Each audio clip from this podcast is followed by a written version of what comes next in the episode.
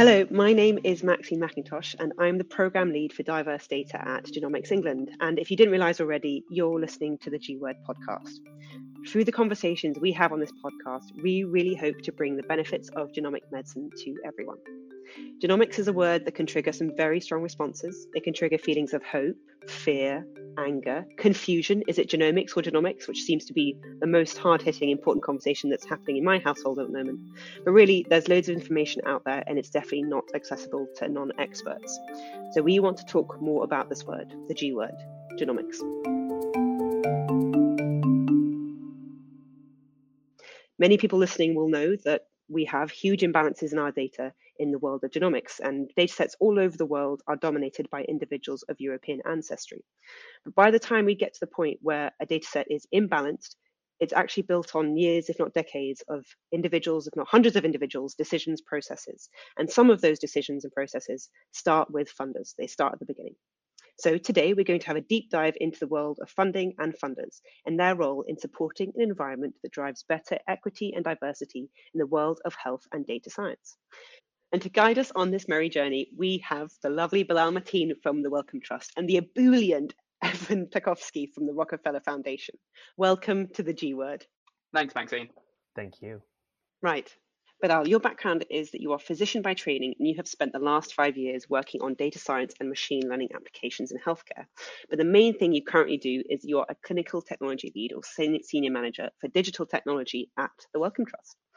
Evan, you are a data scientist by training, and you have been leading the data and technology funding on the Rockefeller Innovation Team for the last five years. So, in that role, you are involved in funding data products, services, technical communities, all of which help solve major problems like health, energy, climate systems, food, agriculture, and economic problems.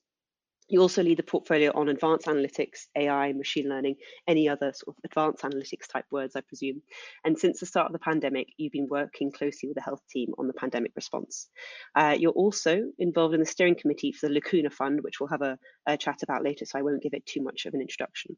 Um, so, welcome to the podcast. I also want to just flag that um, uh, Evan and Bilal wanted to, to make sure that everyone knew that they were world leaders in genetics, um, almost at the profess- professorial level of knowledge. Um, so uh, if you are astounded by the complexity and the depth of their knowledge in genomics, then um, I can also understand, which is another way of saying uh, they are, want to make it very aware that they have absolutely minimal understanding of genomics, and this is primarily a data science podcast. So uh, uh anything they do say about genetics, give them a wide berth of accuracy. So Right, we want to have a bit of a chat about the big questions, but before we go into that, tell me a little bit about your background and what your role is now and what does that actually entail. Um, so, Evan, kick us off.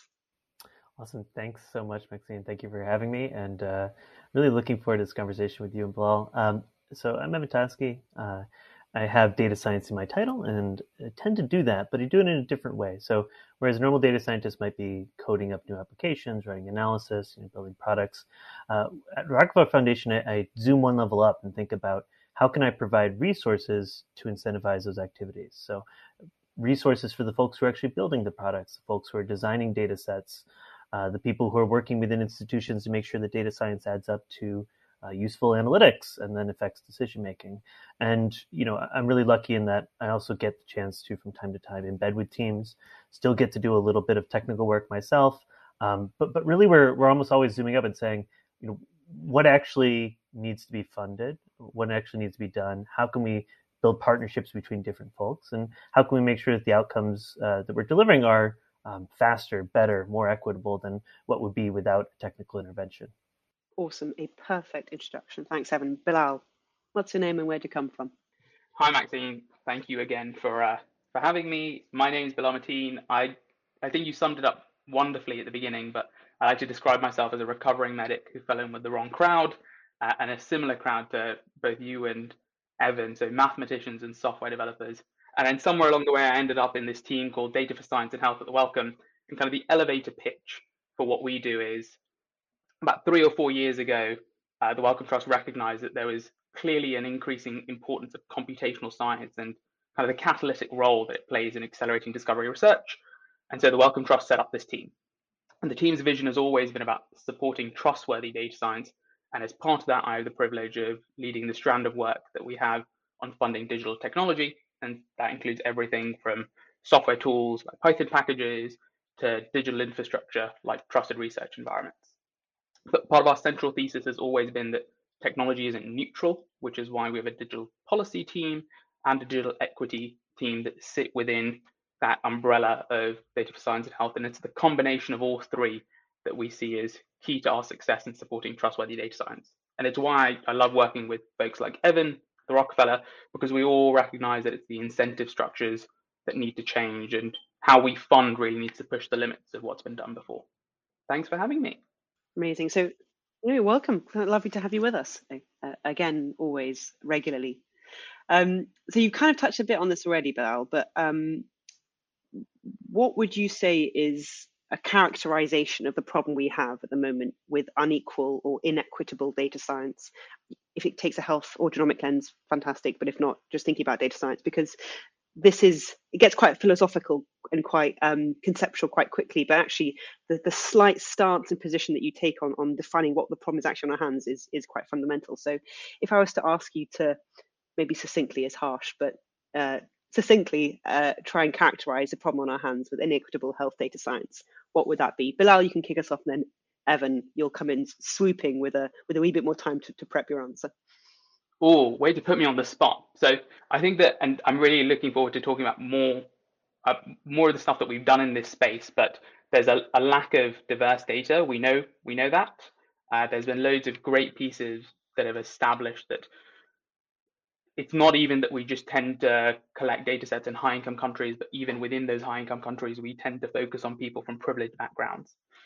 But it's all of the enabling environment around that. So it's not just what we collect, but also who's working with it and the questions they're asking and whether that benefit is equitably distributed.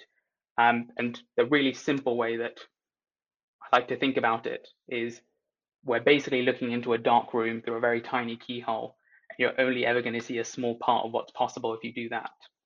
We need to basically open the door, walk inside, and bring a whole community with us uh, to figure out what's possible. And that's my very grandiose summation of the problem. That's a very beautiful, very beautiful metaphor. I love it. Evan, how are you going to follow that one? The poetry, the poetry. Uh, I, I, think for maybe the my angle on it is, I often think about it. We have a set of problems that are benchmarkable, right? So we can actually go out and say, in a given data set, who's included in that data set or not, what set of um, samples were collected, how were they collected, etc. And we can look at that and break that down. There's there's a, a, great sort of emerging field of researchers who do this for facial recognition, who do this for genomics data sets, who do this for a whole bunch of different uh, data sets of like really high importance for society. And then there's kind of a second set of things where it's kind of unbenchmarkable. It's the idea of like who even has the opportunity in their career or in their life to become a world class machine learning engineer. And, and that's, you know, given a lot of systemic barriers or structures, you know, that may not be even accessible to people. But the ideas that they would work on, the ideas, the problems that they would kind of crack on are things that are it's difficult for us to put a benchmark around it, but it's still part of this this global inequity. And behind both of those things, I think, you know, uh, depending on the country or the context, we have both you know systems uh, of racism that that have uh, created huge barriers for folks to to move into these fields, and then we also have global inequality where uh, it, it's ruled out, it's kept people out of systems, kept people from represented in data sets where you know they could benefit from from having representation, and so yeah, I guess for me, I almost try to break it down into things I can try to tackle. When there's a benchmarkable problem it's it's a matter of finding out how to um, maybe equalize or write the benchmark. But then with the unbenchmarkable stuff uh, it really is a process of engaging with communities who have a vision for changing the world, right? And reaching out to them, understanding what their priorities are, what their problems they see are, what their experiences are, and providing you know resources to help them make progress. So Evan, you obviously work not just in health, um, you work across lots of different domains. Arguably, that the pandemic means that everything has a health bent to it. And, and Bilal, you know, I know that uh, obviously the Wellcome Trust is focused focused on health, but it, it intersects with you know climate and other conditions um, within the broad context of health. Is this a data bias problem, which is basically when you zoom out, it's kind of the same across every discipline? Or is there something really quite specific about health or even specific about genomics? Again, I remember as as world experts in genomics, you might be able to comment on that. But but you know, health likes to think it's unique. And is it is it actually unique when you come when you think about this as a data bias problem? So I'll take a pass at that. So I think it is unique uh, in that the, there are unique opportunities um, and unique methodologies for each field. So, for example, other fields I work in, um, energy systems, climate systems, and food systems, and there, you know, we often start with remote sensing as our kind of primary data set or, or the place we go to think about when we analyze.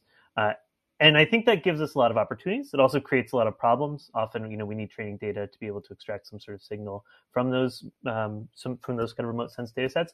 But the problems of global coverage are are you know it's a lot easier. We can fly a satellite you know around the entire world and collect those samples.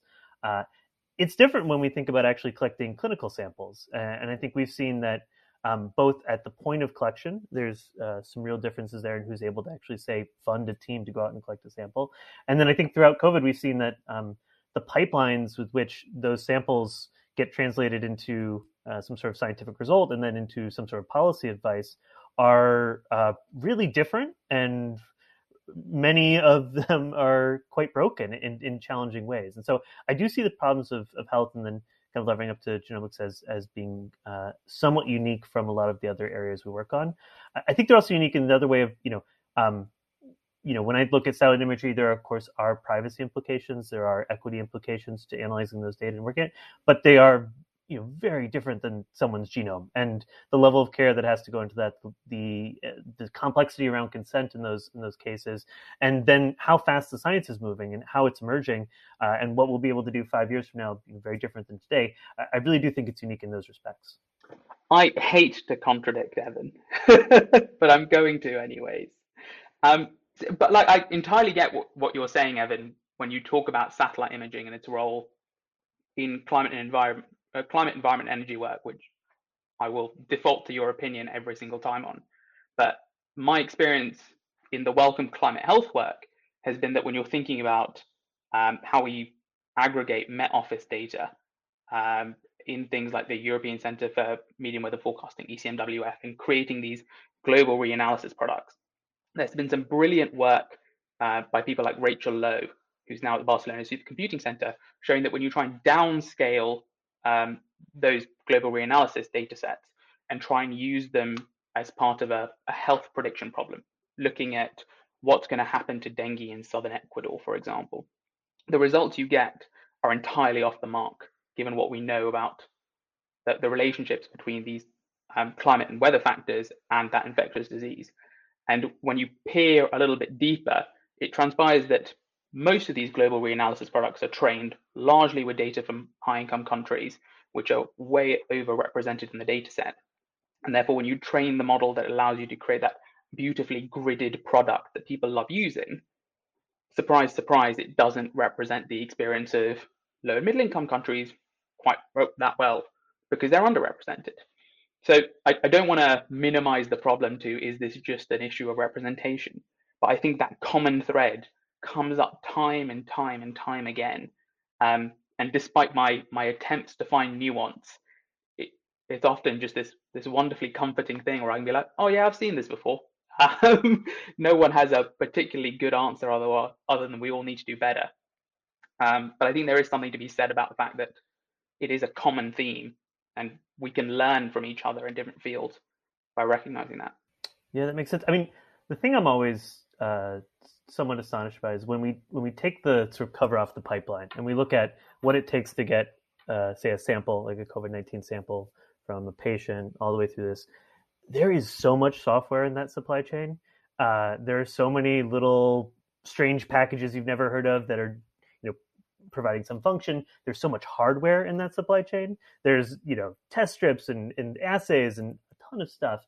And uh, you know, I think for me, that's what makes it really unique. It's possible for in each part of this step for there to be elements of bias, for there to be elements of, um, you know, just quality issues and things like that. And that, that to me is what always has made it a little bit more daunting to think about um, fixing these problems, right? When you think about either, uh, you know, say funding a grant to kind of go out and do this, there's so many potential places you could poke to kind of say, hey, we have to fix this part of the supply chain, we have to fix this part of the supply chain. There is some of that complexity. Say, for example, uh, if we're just looking at uh, maybe a, a, what would be kind of considered a more straightforward problem like crop yield prediction. But there's also, you know, a lot of research and the pipeline, such as it is, is is more clear. We know that there has to be teams collecting field samples. There's good methodology for how to do that. we know that geolocation of those samples is is a is a, a very complex process, and we have to do that really well with good sensors. But you know, when I think about all the sensors that go into that, all the people, all the processes, and then compare that to your average kind of genomic stuff, it like the health stuff is for me more daunting in terms of like how you actually get to fixing it uh, versus the the agriculture stuff, which is its own. You know, don't want to minimize the complexity of it, but you know, we just think about you, what parts we might want to engage with to try to start fixing problems in equity. I, I could see it a lot more clearly on that side than you know, the health stuff interesting you, you talk about the, the, the pipeline and in uh, every point in that pipeline you've got a potential um, bias can creep into the system so at genomics england we we, uh, we, we designed a bias audit where we kind of combed through all of our technical systems and, and mapped out all the decisions that were made and um, how those decisions may or may not inadvertently bring in bias into our system. And what you end up with, with is this kind of beautifully, horribly long list of uh, like the ultimate backlog, uh, which is basically just like your shopping list of all the problems you could solve. And working out, I guess, the, the, the most important problem to address or what's contributing the most is you know, for us kind of top of mind. Um, how do you go about kind of amassing all those problems and then saying, okay, we're going to go after this one? Like, how do you go about selecting or prioritizing um, when you're looking at such an interdependent uh, and complex pipeline? Go on, I'll, I'll jump in first this time, and then Evan, you can tell me you disagree. um, to be perfectly honest, Maxine, I think that where we are as an organization is in a period of trying to be humble about the fact that we don't have a, a good answer for this. We are trying to do what you've done within gel at the level of several fields um, and then trying to make what are enormous calls these are these are problems that are one incredibly complex that even once you pick apart there are things that sit outside our mandate as a funder where we can stand on the sidelines and try and use our influence to leverage change in the field but we need other people to come to the table and work with us um, and so, in, a, in an attempt to prioritize, well, I have things in the back of my mind where I go, I think that's where the opportunity is. Um, and part of that is things like computational provenance. I think relying on people to document how they've made all those micro decisions you're talking about is never going to be an efficient solution because people will just assume that others will know what they've done here, um, or they won't be able to document it to the the degree that someone else needs to understand what's going on. So I think that there are bits of software we can build to take that responsibility out of people's hands, represented as a graph. Um, but even then, am I convinced that's going to be the singular solution? No. Um, there is something about creating process and kind of getting people to a point where they recognize the importance of that as a task that's equally as important as creating the tool, right? You create bring those two things together and am i convinced that, that solves the problem? No we've got 100 years of structural racism and whatnot which as much as i would like to think that we can solve we can't and that's bled into the system. So how do we roll that back?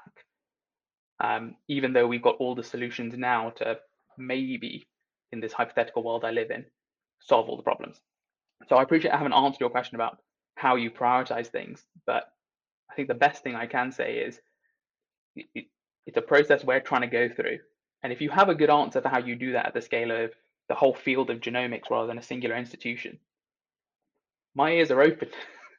We haven't we haven't tested the gen, the generalizability of it yet.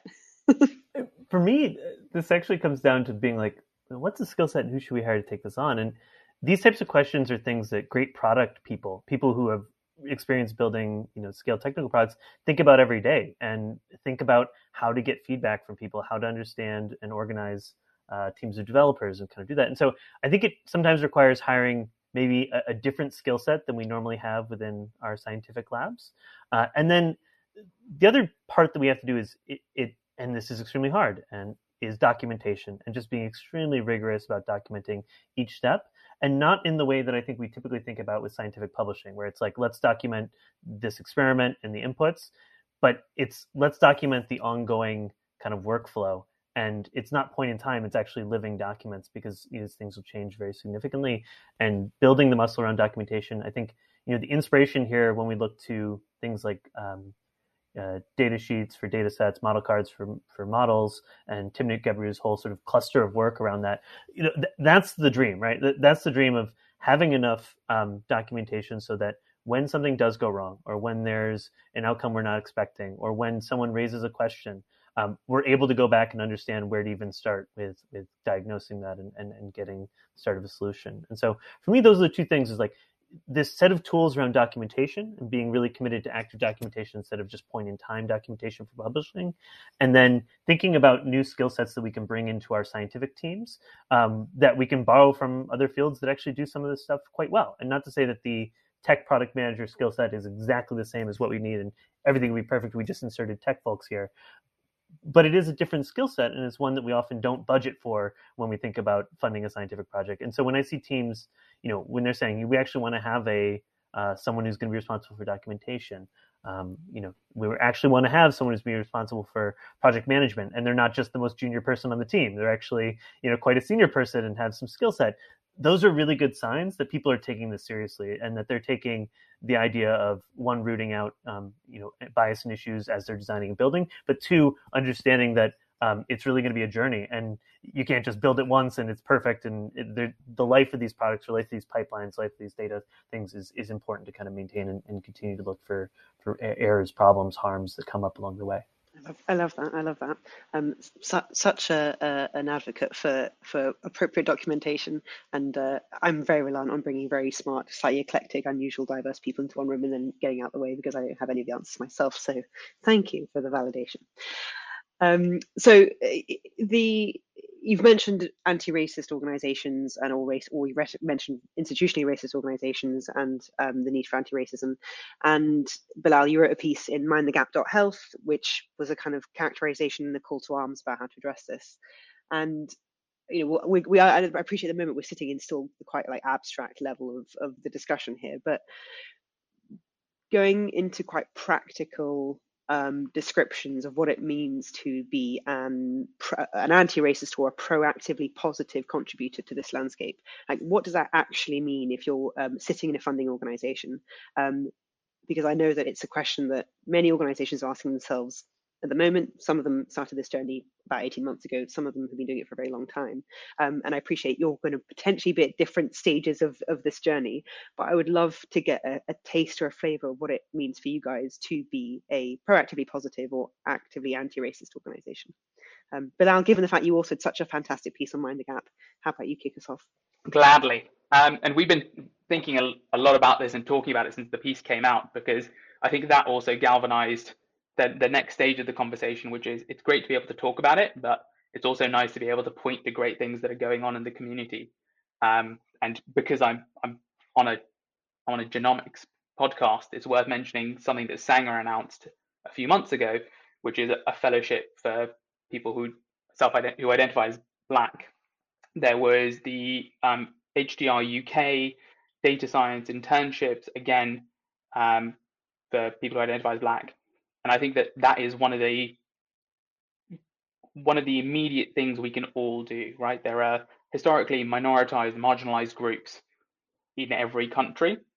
And if we're going to have an honest conversation about doing better, um, about making sure that the people in the do in the room doing the research, as much as the data itself, are diverse and representative of um, our society, it's about putting aside money and going, you know what, we need to do this with intention.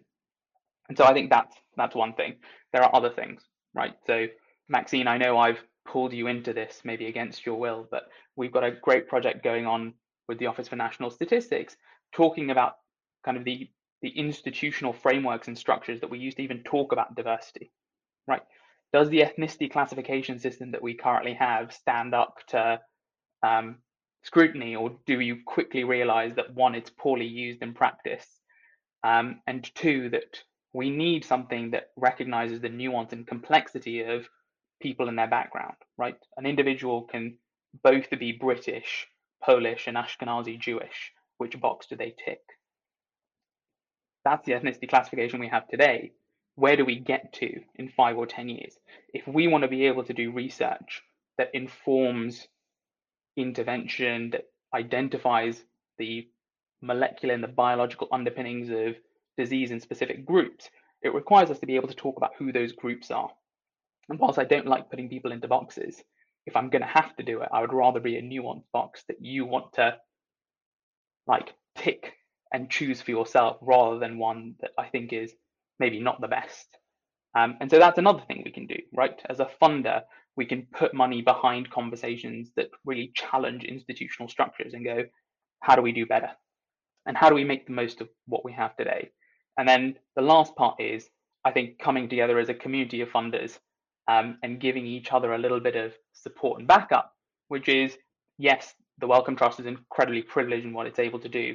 It's an enormous institution as philanthropic foundations go, um, but it's that it's our community of practice that needs to come together, both with national funders and philanthropic foundations, to set the narrative that we're going to do something else. We're going to explore novel mechanisms of funding, for example, lottery funding, um, that remove some of the barriers, that remove some of the inherent biases that you get with having a group of individuals uh, on a panel making a decision.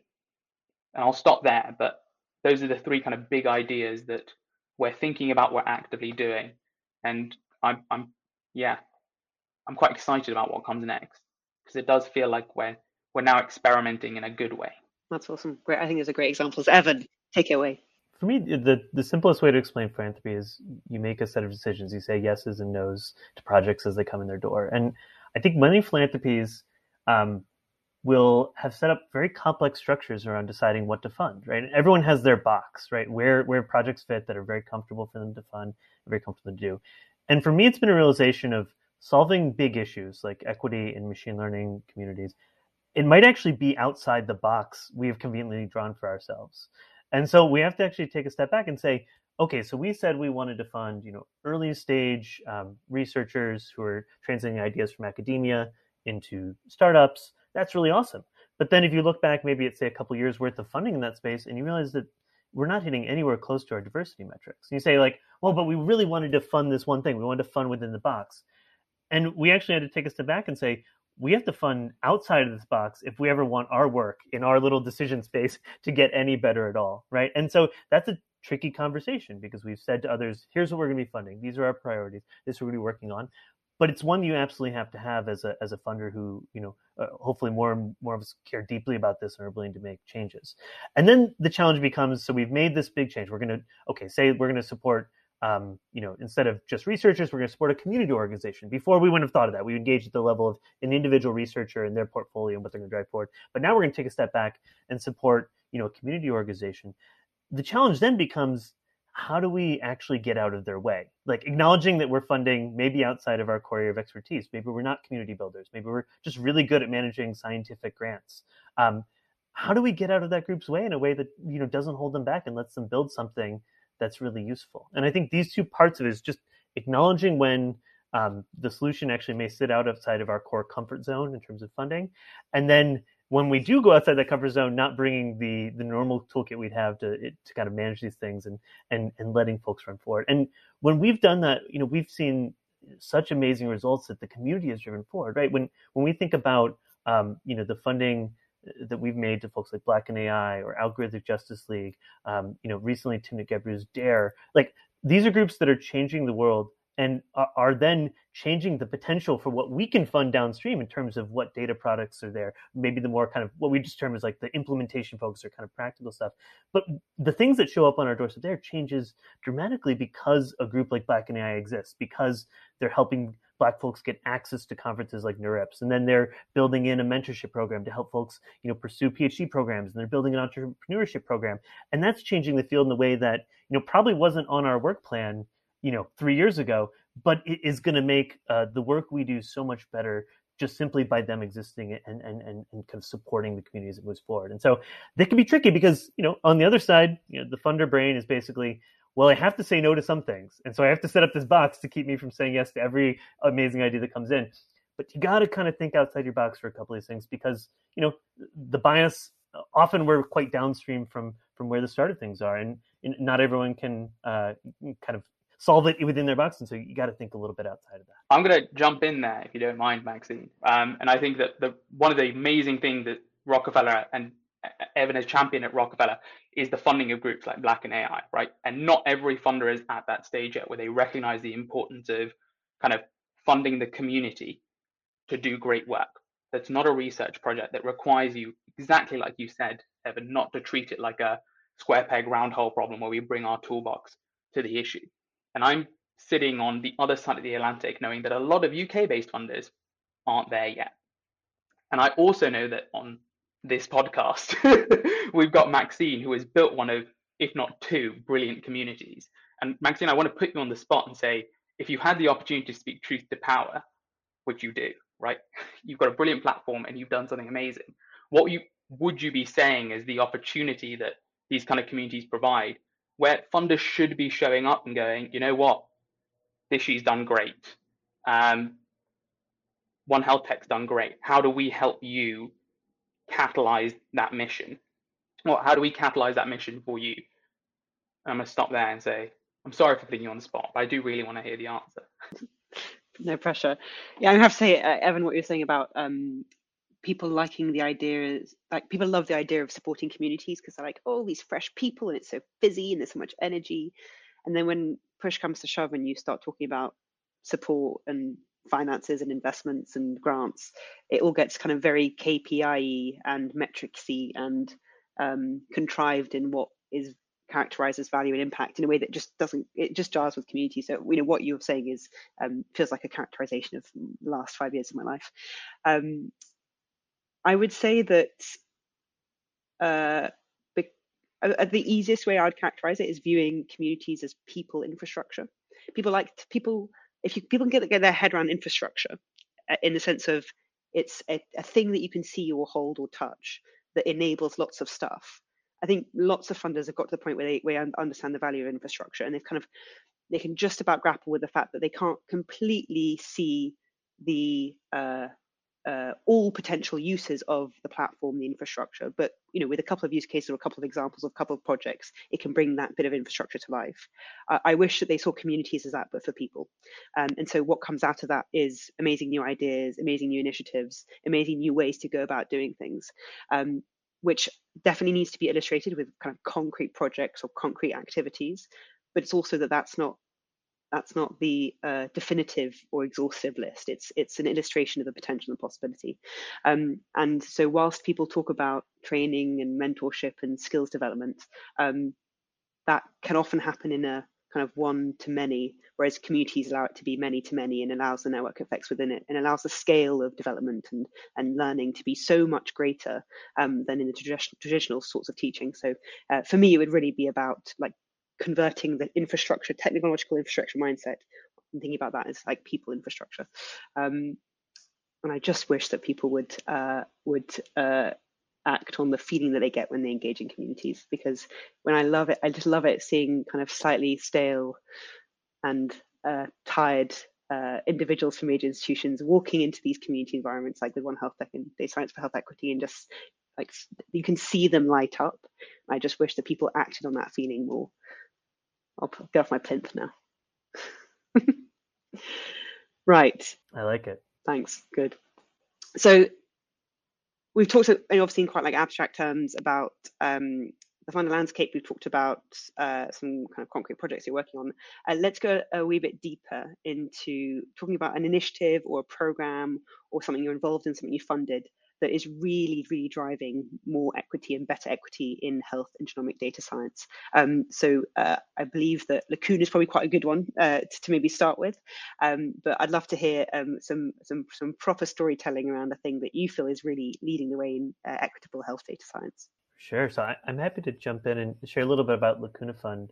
Uh, for us, um, you know, we'd spent a long time funding machine learning projects, right? And this is either research projects or kind of early stage social ventures. Uh, and in that process, we realized that uh, there were a whole range of problems that weren't even represented in what people were researching or represented in what people thought they could you know, kind of build machine learning projects around. And that was largely, you know, to simplify a little bit, there wasn't even the ImageNet for that problem, right? When ImageNet came in and, and kind of transformed how we thought about image recognition, all the development that's come since, both in terms of algorithms, but then new data sets, workflows, products, all that's happened.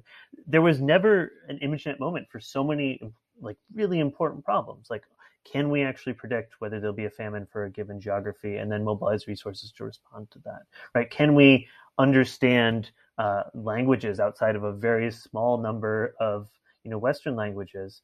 Um, you know these are these are kind of massive problems that that that very few researchers are even able to start with. So we took a step back and said, you know, what would be the most effective way to fund a bunch of ImageNets for X, where X is you know a problem that has high social significance but has been you know historically not not part of machine learning research, and you know we we said you know, there's a bunch of different ways we could do this. We could fund research teams, put in a little extra money for data sets, and then, you know, make a deliverable of that, open source your data set at the end of this. You know, we thought about, you know, we could go kind of one by one and us as Rockefeller go out and fund data sets. But in talking with, you know, folks across the community, we just found so many potential places where you needed to build data sets.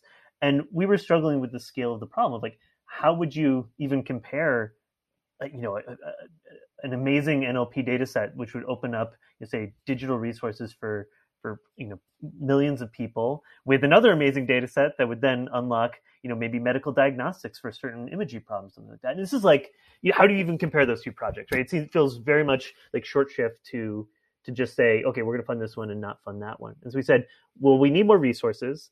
And then we also need a way for um, sort of the community of researchers that is emerging and growing around this to begin deciding those questions, to begin making those trade offs and kind of compare and advise us on that. And so, you know, we started poking around with our partners. Um, we, you know, took the idea on the road to deep learning Indaba and, you know, talked with all of the amazing researchers in that community who themselves were just bootstrapping this in amazing ways already, right? It wasn't like we found this field and like, oh, no one is doing this work. We showed up and there was all this energy between behind bootstrapping data sets, and you know everyone was doing all this work.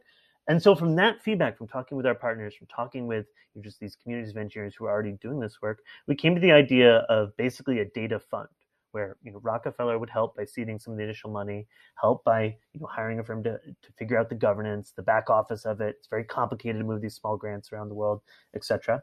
But we would subsidize a little bit of that in exchange for other funders coming in and saying, we're going to commit to fund through this fund instead of going our own way and just doing one one data set here, one data set there, one data set there, right? And so we got enough funders, Google.org, Canada's IDRC, uh, GIZ in Germany, Wellcome Trust now, to come in and begin to capitalize this. And then we said, okay, so we also want to, want to pull this money, but then we also want to create structures that are advising this fund in a way that actually takes us as funders a little bit out of the loop. We don't want to be the folks who are who are doing every bit of diligence and deciding these things. And so we brought in um, much more community advice and, and, community governance at two levels.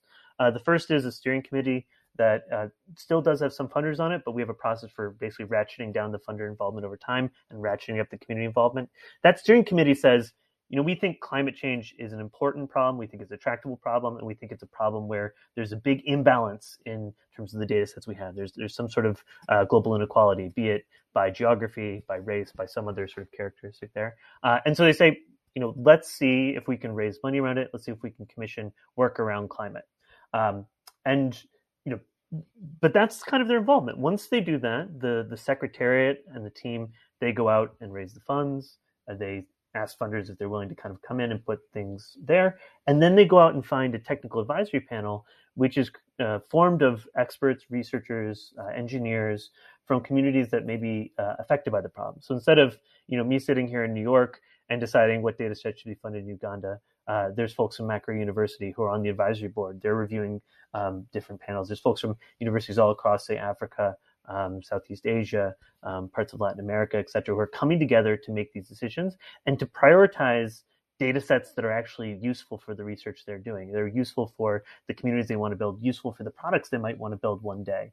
And by doing those two things of instead of one you know one funder doing one project pooling the money together there and then creating more community voice you know my sense is the projects i see coming out of this at the end are things that I probably never would have found on my own, and, and things that you know I, I, never could have dreamed of the kind of the impact for the things that I've been funded or the potential impact for the things that are being funded right now. And so I've been so excited to see that scale up, to see you know Wellcome joining uh, and and and really helping us focus on health data sets in a way that you know wouldn't have been possible with their advice, help us focus on the the health impacts of climate in a way that wouldn't have been possible just if we'd done it on our side. And uh, it's been been a real great process. It's in some ways it's like you know something is working when you can take yourself out of the loop and it does even better than than you could have done yourself. And so um, that's that's hopefully the dream with something like Lacuna Fund.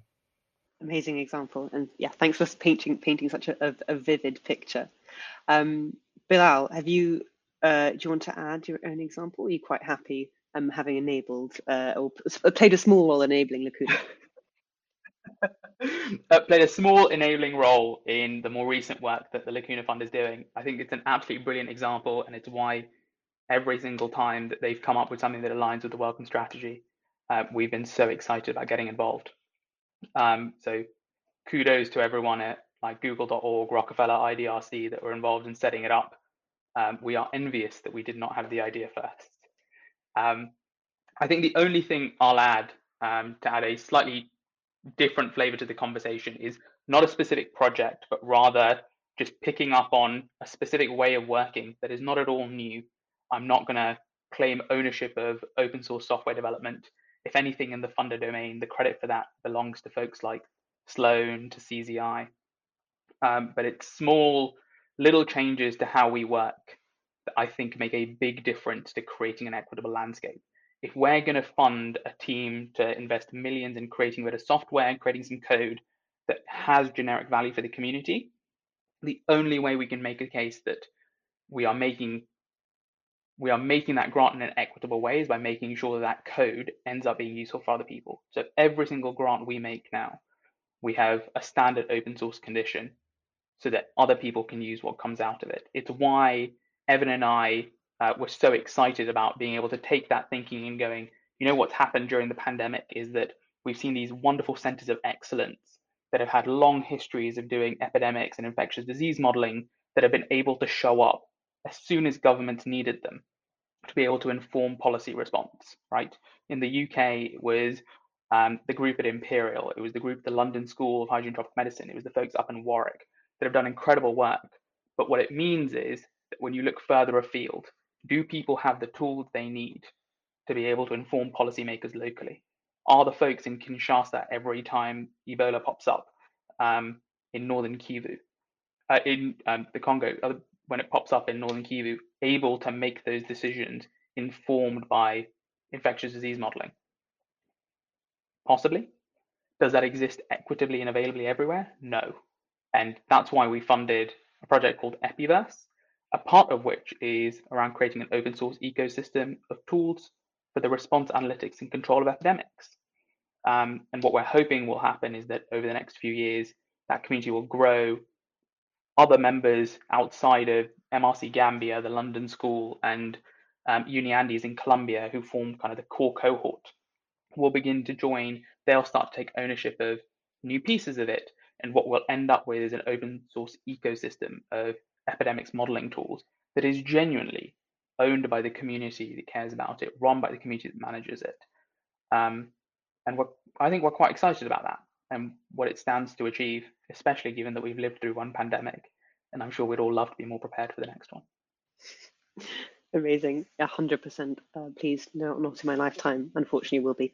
Right. So I, am conscious of time. So I think we've got time for one more question. I'm going to be a, a wee bit cruel and do a kind of uh, word association, either or. I'm not entirely sure what the setup of the question is, but um, I'm going to do a option A versus option B. And I want a kind of pithy response. And it's not about necessarily selecting, but just like responding to the either or. So um, uh, question one as, a, as the role and or position of a funder. So top down versus bottom up. Evan, you go first. So I have a preference for bottom up, but I recognize there are some situations where top down leadership is necessary. Um, and the way I'd frame it is, you know, depending on the problem we have at hand, almost always, you know, starting with bottom up is useful. But then foundations sometimes in their own structures, if you don't get something on the president's sort of agenda, if there isn't that buy-in at the top level, you're not going to be able to get the resources to sustain the commitment. And so there's some point at which this is basically the job of a program officer is to be in some ways responsive to the community, do the work as close as you can to the community, but then also level up and put something on the agenda so that if the president of Rockefeller Foundation, the president, you know, director of Wellcome Trust is saying something, it matters in this massive way globally. And so I, I think for me, you know, myself as a program officer, bottom up, but then you have to work to translate it to to what these institutions are saying globally. Uh, otherwise, we won't make the scale of progress we need to make in the time we need to make it. Awesome. Let me give you like a pithy-ish uh, thumbs up on that one. Uh, Bilal, top down or bottom up? I entirely agree with Evan. There is nuance to the dealing with large organizations and having to manage them, but bottom up every day of the week. Funders are there to service the community. We are a lever by which um, the best ideas and the right ideas should be supported and go on to achieve the great things that they're meant to. Um, and if we're not informed by what the community wants to do, what the community thinks is important, we're essentially a power beholden to no one. Um, and I'm not sure I'm comfortable with that. So, so similarly lines, but but this is definitely different different question. Major programs or micro grants? Bilal, you can go first this time. So I'm I'm interpreting major programs as big grants instead of micro grants, and I'm a big grants man just because I think that um, if we're going to support someone, we should give them the freedom to not have to think about another grant for several years. That kind of job security is what gives people the kind of both the excitement and the ability to engage engage kind of every bit of their brain and focus on the task at hand instead of worrying about whether they're going to be able to support their postdoc next year. So I think if we're going to do something, um, we should give people all the support they need to get it done and done well. And that includes going back to something we were talking about earlier, giving people money to pay for community managers, giving people money to pay for folks to document code um, and support communities of practice. These are all vital things that we should be supporting. Evan's nodding vigorously. exactly. Yeah. Well, I, I hate to make it a sort of it depends answer, but the, the things I think about here are what's the timeline for impact do we need? Uh, and then how clear have we been in our conversation about incentives with the grantee? I think there are some times in which um, designing the mega grant actually isn't responsive to what people actually may need or want in that moment and actually may support structures that are themselves more self-sustaining than they are productive. Um, but then there's also a moment where you know you can't micro grant uh, uh, something that's taking off, right? You have to at some point make a sort of big commitment. And so I really do think it's what's the scale of the problem, what's the timeline you need for impact, and then how quickly can you mobilize resources within your own institution. And I've certainly used both and and used both well, and probably used both not so well. And so um, trying to get better at that every day. Okay, awesome. And we're going to finish on the um, maybe my slightly more controversial one. Uh, are we post-colonial or neo-colonial? Who's going to be first? I'll jump in because I'm not going to answer your question, and I'm going to insert the third option, which is decolonial, um, and that's how we would like to be funding it. Welcome. I'm seeing nods, but just silence. yeah, on the U.S. side, I think the uh, the colonial framing is is less uh, re- relevant given our history, but the the spirit of you know, are we just being um, part of the uh, positive solution moving forward, or do we care about systemic inequities and systemic racism of the past is, is very relevant. And for me, um, the problems we're working on here, despite their sort of technical face, run incredibly deep, and without deep examination and deep work, uh, in terms of those histories and becoming a you know an anti-racist organization, it's very difficult to see us practically fixing those, right? Without really digging into the past and understanding and and coming to face with it, um, we're not going to be very good at moving forward in the future. And so, you know, um, yeah, that's my answer on that one. Well done. I thought you you both handled uh, what was an unfair question set up very well. Amazing. Thank you so much. Well, so that's everything for this episode. So thank you so much for listening to this discussion about the G word and for joining us on this journey to highlight and debate the implications here of funding in data science, in health, a, tiny little bit about genomics, um, and certainly how we can mainstream uh, an equitable genomic landscape in healthcare and society. Um, so to find out more about the work that Bilal and Evan are involved in, probably they, are quite active on Twitter, to be honest, both of them. So uh, probably that's quite a good way to start if you want to personally stalk them in the digital sphere. So Evan's uh, handle is at Evan Tachovsky and Bilal's is at Bilal underscore a underscore Mateen. Um, so definitely give, give them a wee follow because uh, certainly I get most of my good ideas from following them. Um, and remember, you can also read and hear about more stories uh, and accounts and research on the topic of genomic data diversity and health data diversity in general at mindthegap.health. Um, if you've got any views on some of the topics that we discussed, or even you have someone in mind who uh, would uh, be so willing to be interviewed by me or anyone else at Genomics England, um, please do write to us at podcast at genomicsengland.co.uk. We always love hearing from people, and even if it's to say uh, you could have done slightly better in your last discussion. Um, importantly, please remember to subscribe to the G Word. I don't want to beg, but it does help with the ratings on Apple Podcasts, Spotify, or wherever you listen. Um, and if you've enjoyed listening, uh, please give us a five star so that other people can find out about the series. Um, don't don't maybe don't give us a, a low star rating. If you like it, give us a rating, and then if you didn't, just go to bed. Um, anyway, we really appreciate your support. So until next time, thank you so much for listening to the G Word, and thank you, Evan and Bilal, for your time. Awesome. Thank you. Thank you, Maxine.